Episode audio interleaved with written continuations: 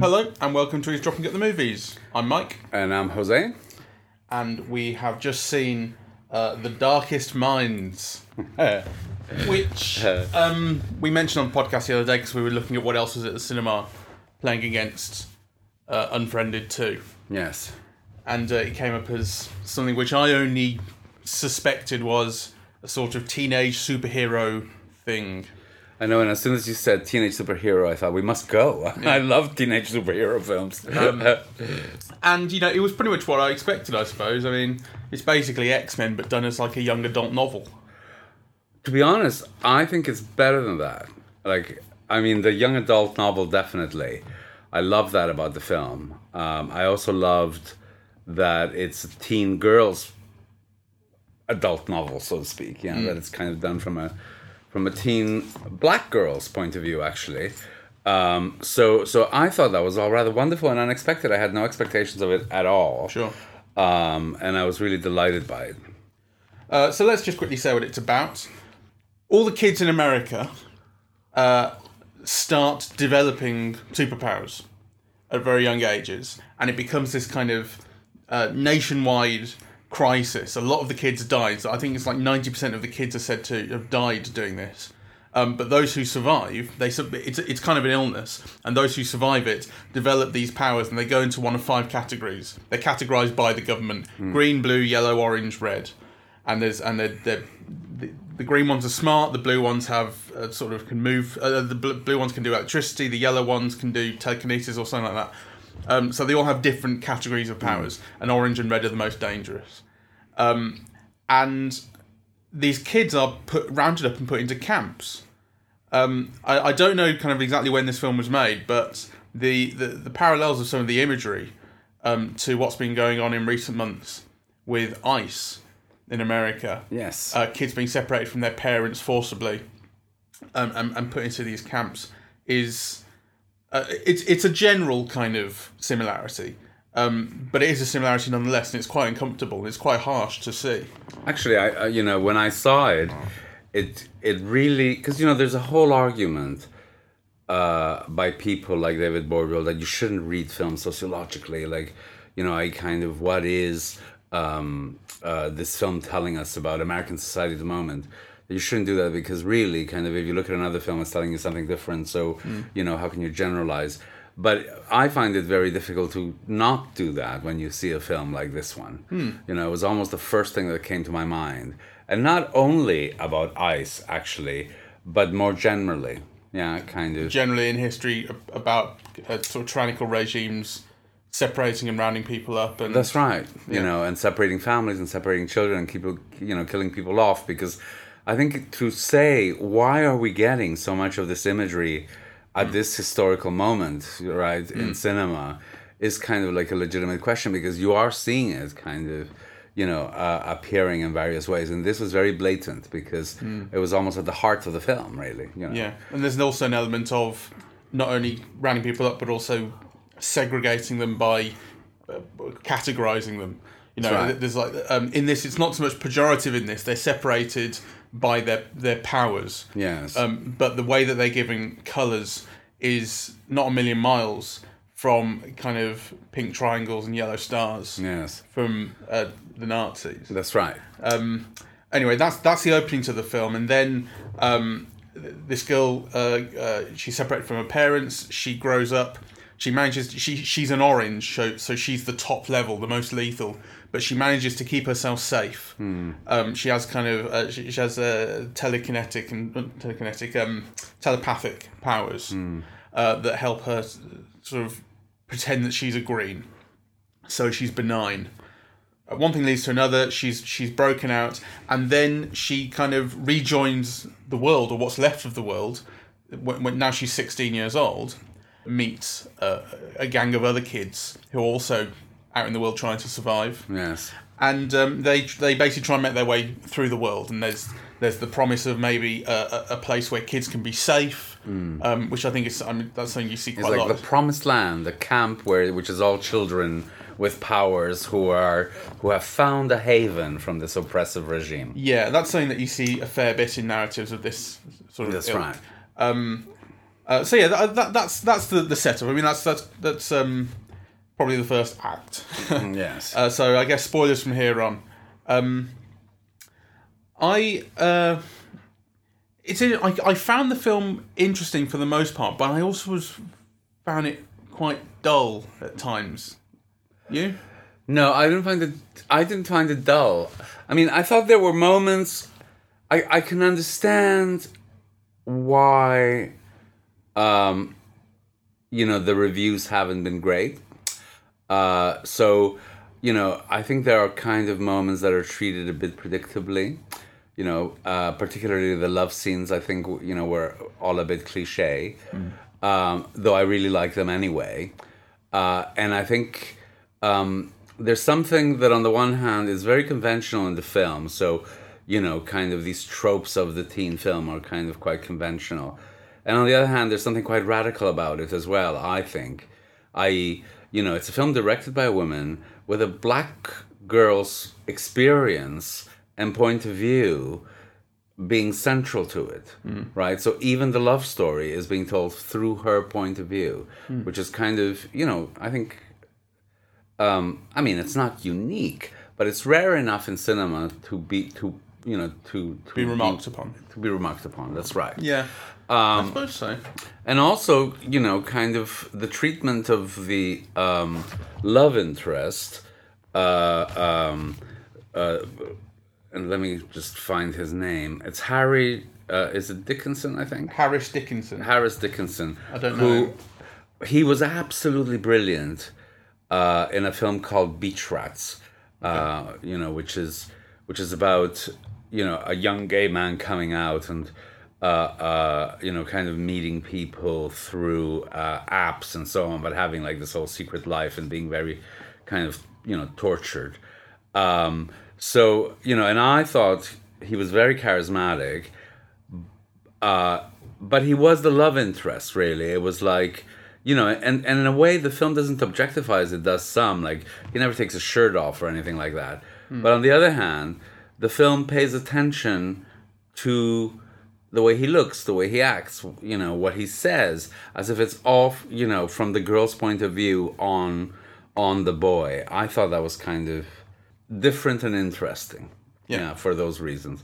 I mean they're not major differences. They're not kind of you know uh, uh, huge things. I mean in many ways you know this is a, a teen film about teens with superpowers who do like kind of extraordinary things. And and part of the pleasure is kind of in watching you know the superpowers kind of you know unfold in in in action sequences um though i think narratively it is predictable i mean for example Oh, yeah. we knew who the villain was going to be immediately right like Yeah, you know, as, as soon as you see that there's this thing about the president's son Yes. and how he was the first to be cured, and then you find out that he wasn't. Yes. Um, and uh, and he's the one running this camp that they eventually managed to get to, this, Yes. this, this haven.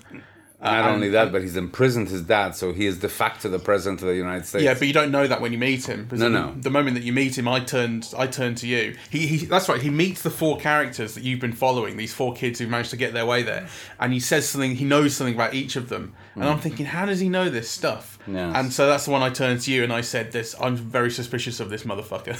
yes, And But- we knew exactly what was going to happen. I said they're rounding up the kids to kill them all, and he's Yes. working with his dad, which wasn't quite true because he's imprisoned his dad. Nonetheless, he's the baddie.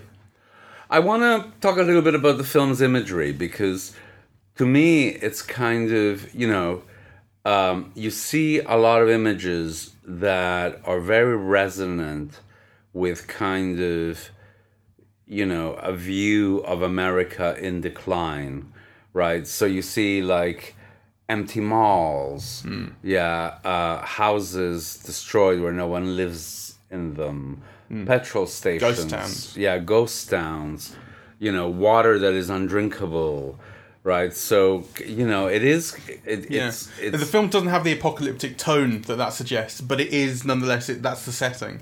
Yes. quite interesting. Like there's a kind of uh, there's a there's a kind of hopeful tone in a way. Like these Yes. kids are hopeful and they're making their way through, but this but the setting is apocalyptic. what I want to draw attention to is that in fact, the film is not apocalyptic. So, you know, what these images do is they kind of they normalize it. That's just the the way the world is, in a way uh, that is, you know, the the film expects it to be recognizable to people. Yeah. Right. That's the world. So, you know, I mean, it does have an apocalyptic dimension in the sense that. You know, Well, I mean, all these kids are dead and society's broken down. and the question that's not asked is what happens to a world that doesn't permit children, that has no children, right? So there is a, an ap- apocalyptic dimension to that. But what I was interested in is that the, the way that all of this imagery, which is imagery of current America in decline, normalizes the film so that, you know, what could have been pushed towards an apo- apocalyptic edge, in fact, just becomes kind of normalized. It's just the world. Yeah, it's not that alien. A lot of the imagery. Yes. You know, you, you you do see ghost towns, and you do see strip malls with that have been abandoned and things like that. Yes. and that's what this film shows. Yes. I So although mean- it's in the context of, of a world that is broken down more than ours has, it's not that different. Yes, Hmm. I mean it's like that wonderful film. Or well, I thought it was wonderful. I don't remember if you thought it was as wonderful. Florida, The Florida Project. the Florida Project. I didn't like it as much as you did. Yes, you know. Uh, so kind of, you know, a lot of those places are like in this movie, you know, but with more sunshine. Well, that's uh, I mean that's that's definitely what made me think of the young adult thing. Is it's just as much as possible they've shot it during sunsets. Yes. You know, there's just like that low sun that casts sort of harsh shadows and beautiful orange light, Mm. and it's all over the fucking film. Like it actually got quite boring. That I mean, I found I started to find that really bland, and and that's when I started to think, yeah, this is a young adult thing. And then it, it was no surprise when I came to the credits and I found out based on the novel by such and such, a Yes. and it's based on a young adult novel.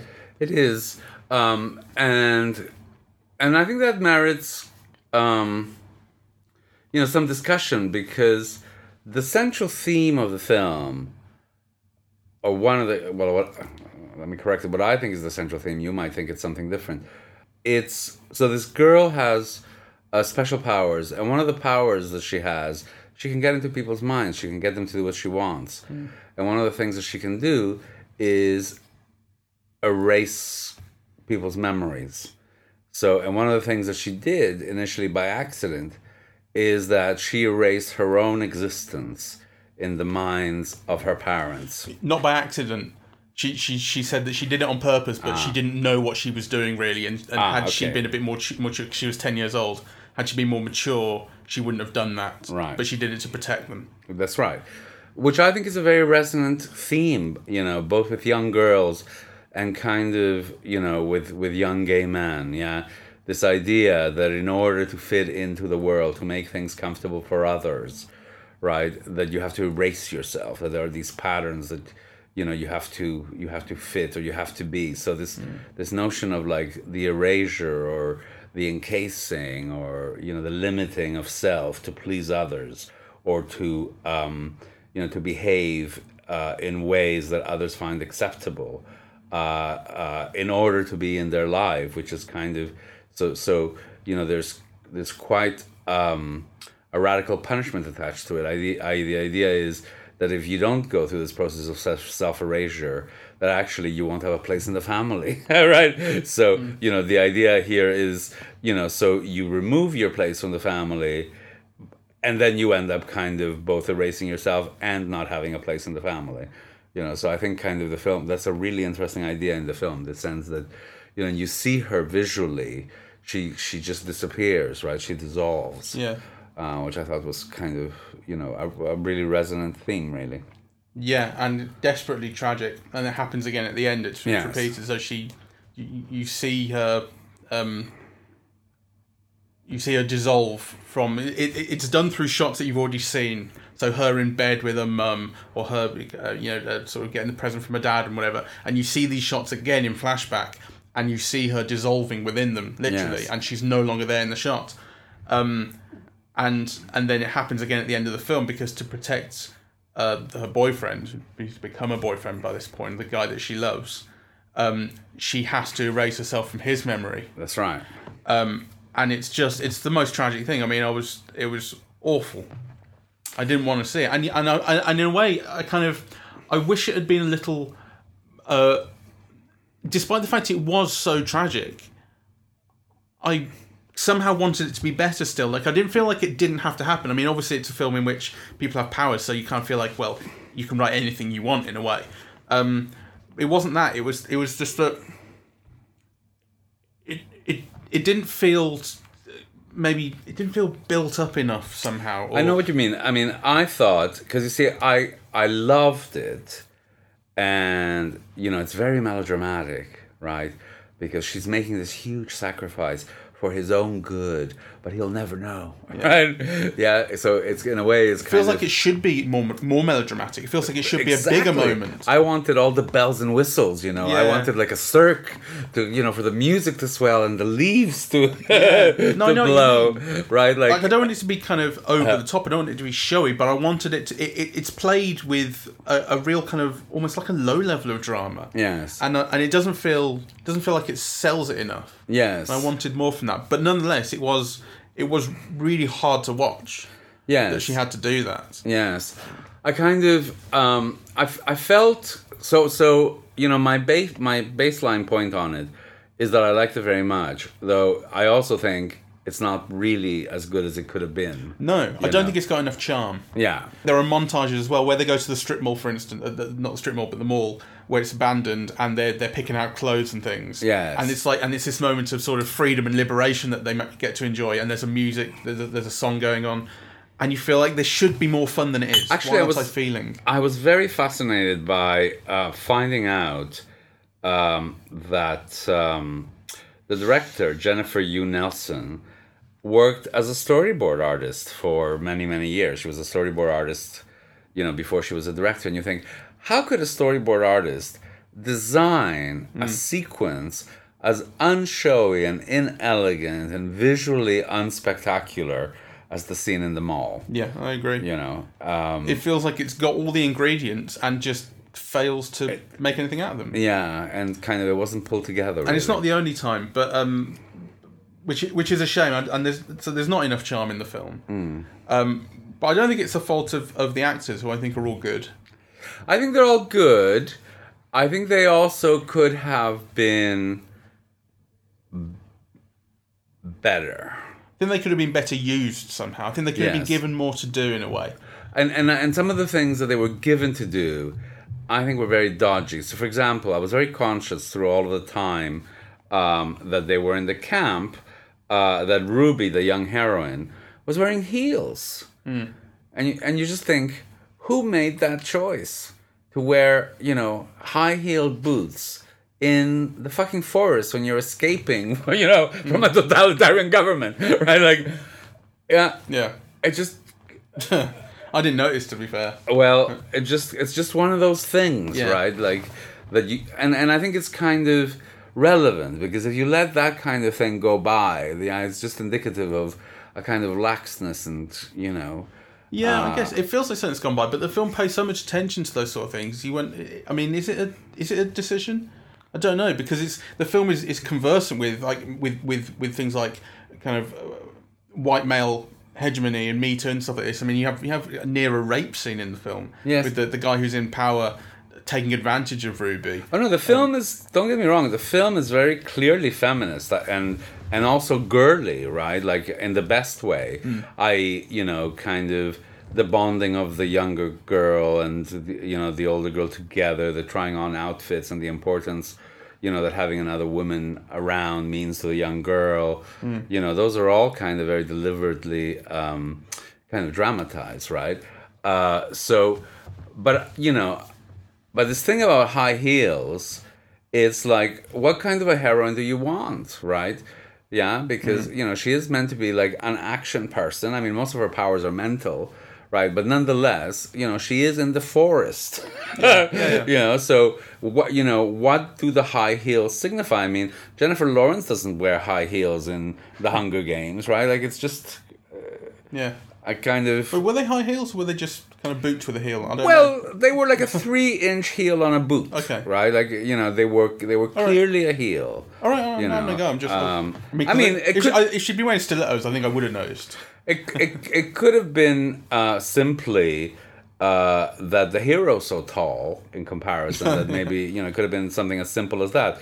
But I think there were there you know there there if that's the case, then there are better ways to resolve that kind of problem. Yeah, sure. You know, because it kind of undermines the figure, it kind of undermines the character. I think a little bit. Yeah, no, I, I think that's fair enough. It's funny what you were saying about. Um, it was interesting what you were saying about the image and the idea of, of the girl making herself, erasing herself, because I think it's it reminds me of The Incredibles, um, where where the daughter in The Incredibles is that she's like she's probably sixteen as well, also, um, and uh, her power is invisibility, and and again that's all about that's all about hiding yourself. Yes. Um, and and of course in the in the Incredibles it's rendered useful, um, and in this it's rendered sort of necessary and tragic. Um, but I think it's I don't, I don't think it's an accident. There's a commonality between the two. This idea of of teenage girls being made invisible. Um, that the kind of I think I think on one hand it's it's it kind of reflects a feeling that maybe you want to be like you don't want like you're you kind of you're nervous about yourself and you don't want to be seen maybe, but also the idea that society would rather not see you maybe. Well, it's it's a it's a theme that's very deliberately worked through in the film. So, right, if you remember, first she erases herself from her parents, right? Then she's put in this camp where she actually has to hide who she is in order to survive, right? Which is yeah, another form of well, that's it. Um, yeah, like she's she is the most Powerful. powerful one there, and she, and and it, that, that you could say it's a kind of it's like when when girls are sort of precocious and smart and whatever they might be, Hmm. and are encouraged to not express that. That's right. But you know, so there's a thing that she she has to very consciously erase herself at camp uh, in order to survive. And then there's a moment of liberation where she finally decides to wear that red dress, hmm. right? And that's kind of like a coming out into herself with this group of people, right? And I think it's, it, so. I think this theme is something that you could see threaded through and worked through, and yeah, Yeah. and kind of highlighted, like, yeah, which I thought was very nice. I like that. Yeah, I agree. I agree. Actually, I mean, you pointed out an awful lot of stuff. I think actually, this film, I didn't think it was a bad film at all, but it, it um, I felt it was bland, and I, I think that is a fair criticism. I think it is bland, but clearly there is more depth than I was um, seeing, because I, I wasn't really turned on by any of that. But you're right. What I was kind of noticing more, was particularly when they got to the camp, I was noticing the, uh, the things about things about segregation and about um, the kind of parallels of racism and that sort of thing. Um, which, which again, I mean, that's that's really similar to the X Men stories, which, which are all about that. Um, the, the, there's that great bit where they get to the they get to the, the camp, the haven, and um, and the guy who sort of introduces them there says, uh, "There's no segregation here because in in the in the, the government run camp where she was kept for six years, they are literally segregated by color. Um, and in this camp, everyone's intermingled and everyone's moving around together. And the guy says, "There's no segregation here. We respect each other's differences, but we're all the same." Which is just like this sentence that sums up the perfect view of what humanity could be. Yes, yes. you know, respecting each other's differences, but um, treating everyone equally. Yes, I want to highlight also um, in, in relation to you know this thing about um, you know being a teenage girl and um, also the way that the sex is treated, right? So she's in love, uh, he's in love with her, you know, but they can't have sex. Yeah, they can't touch, right? Yeah, because when she touches him, she gets into his head. She can't control her power. That's right. And then actually part of learning to control her power is, you know, this letting this guy into her head who in fact does teach her a few president's things. son. Yes. Yeah. But, you know, she wakes up and he's on top of her raping her. Right? So I think there are kind of like interesting attitudes kind of being metaphorically expressed about you know sexuality and teen sexuality and love and yeah kind of um yeah It's a film that's kind of very scared of touching.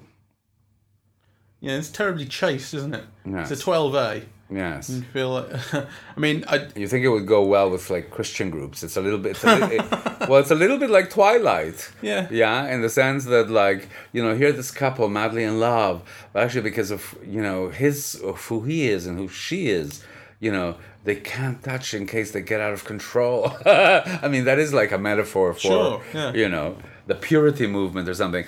And this is not quite like that, though. It has a soupçon of that. yeah.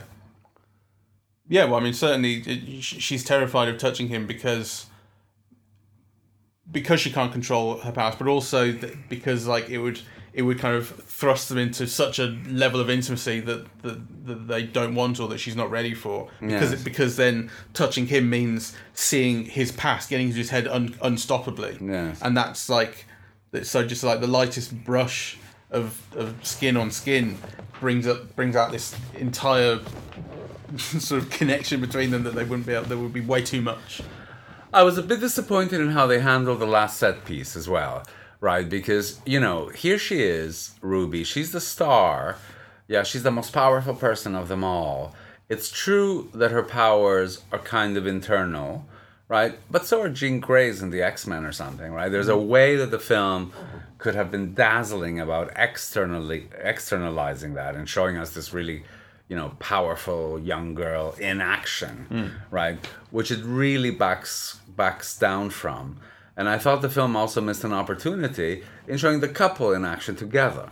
Yeah, hmm. so you know something that would have made the loss the subsequent loss you know all the more Brighter. poignant right so i think kind of those things were really the um, film is visually completely unspectacular. Yeah. I don't think there's a memorable image you know. I mean the, the best images are those which you've seen in countless other films really. Things of like the kids kind of just walking down the streets yeah. in like the countryside at, at, in, at sort of dusk beautiful but not special No, and actually, I think they the film also missed moments. So you know, there's that lovely moment where he asks her to dance, and she's shy, and because he's got these powers, he just kind of twirls his finger, and she comes floating on to dance with him.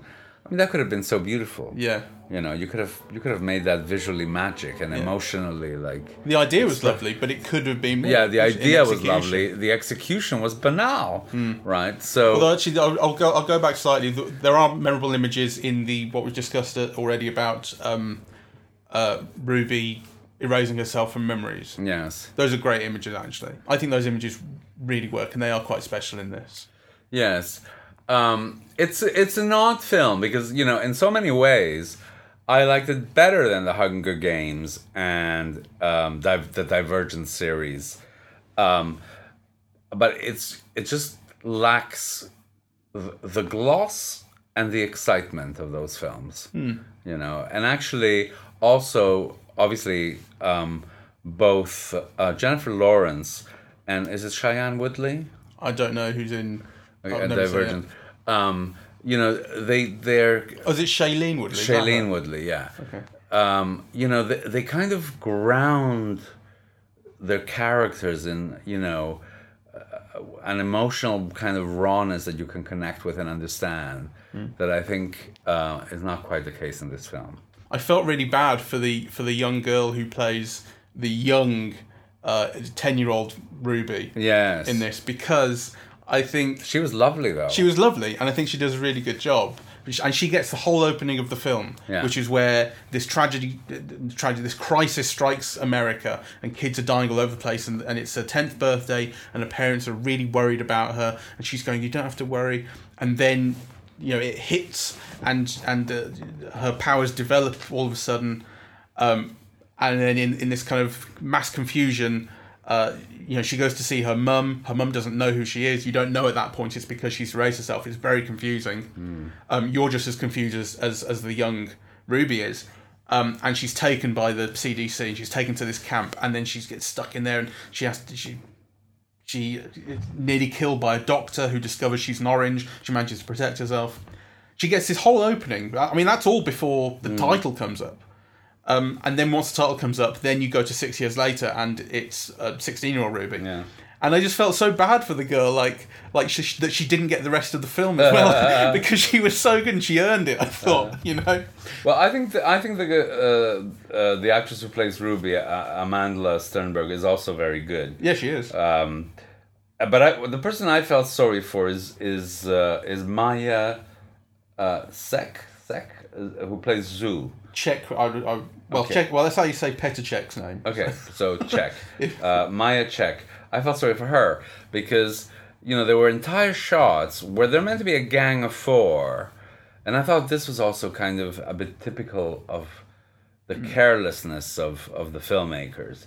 So you have a cast of four, and you put this like three foot little girl in the back, right? In front of like this six foot tall hero. And yeah, like, so you just don't see her. And I thought, that's terrible. They could have put her in front. Yeah. You know, and she has no dialogue at all. yeah and and I thought there's there, there is something there is something uncomfortable about the idea of like the silent sort of Oriental girl who's sort of mysterious and has this power. She she wears these she wears marigolds It's because she can't. yeah. It really feels like that, and it feels very uncomfortable. Yes. I didn't like it. And actually, and to be fair, when she when she has stuff to do and she's on camera, she's fantastic. I really liked her, and her connection with Amandla uh, Amandla Stenberg is great.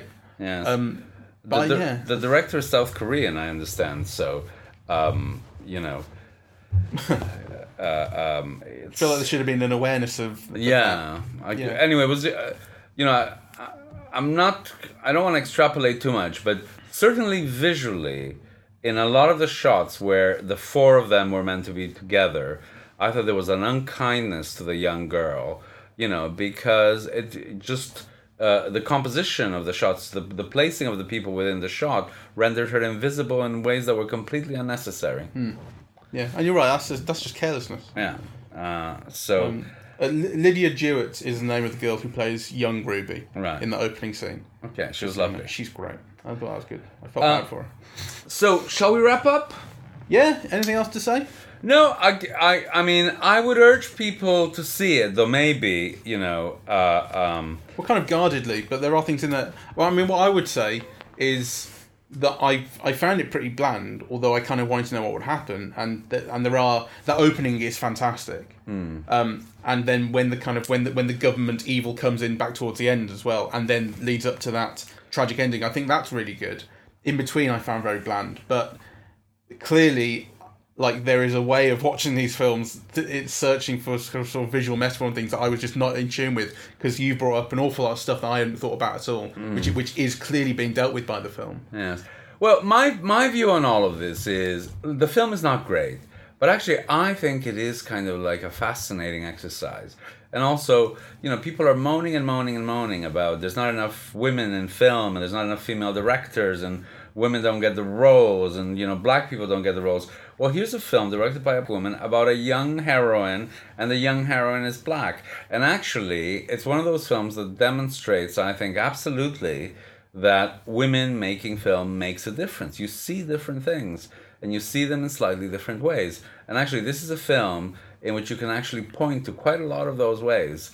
Uh, uh, and I think it's you know very much worth seeing for that. I can't think of another, you know. Um, since twilight but if you remember with Twilight, is Catherine Hardwicke did such a great job on the first one, and then they got all these guys to do the, the sequels for more, you know, Uh-huh. Yeah, for true. more. They didn't trust the, the series to the to the person who'd made it successful. It was an outrage, I thought. Um, so it's a, it's a it's a women filmmaker directing a story with a central female character and uh, the central female character is black. You know, so uh, um, there's all kinds of interesting things I think that result from that, and it's worth seeing for those reasons. I think. yeah Merci beaucoup. we are eavesdropping at the movies.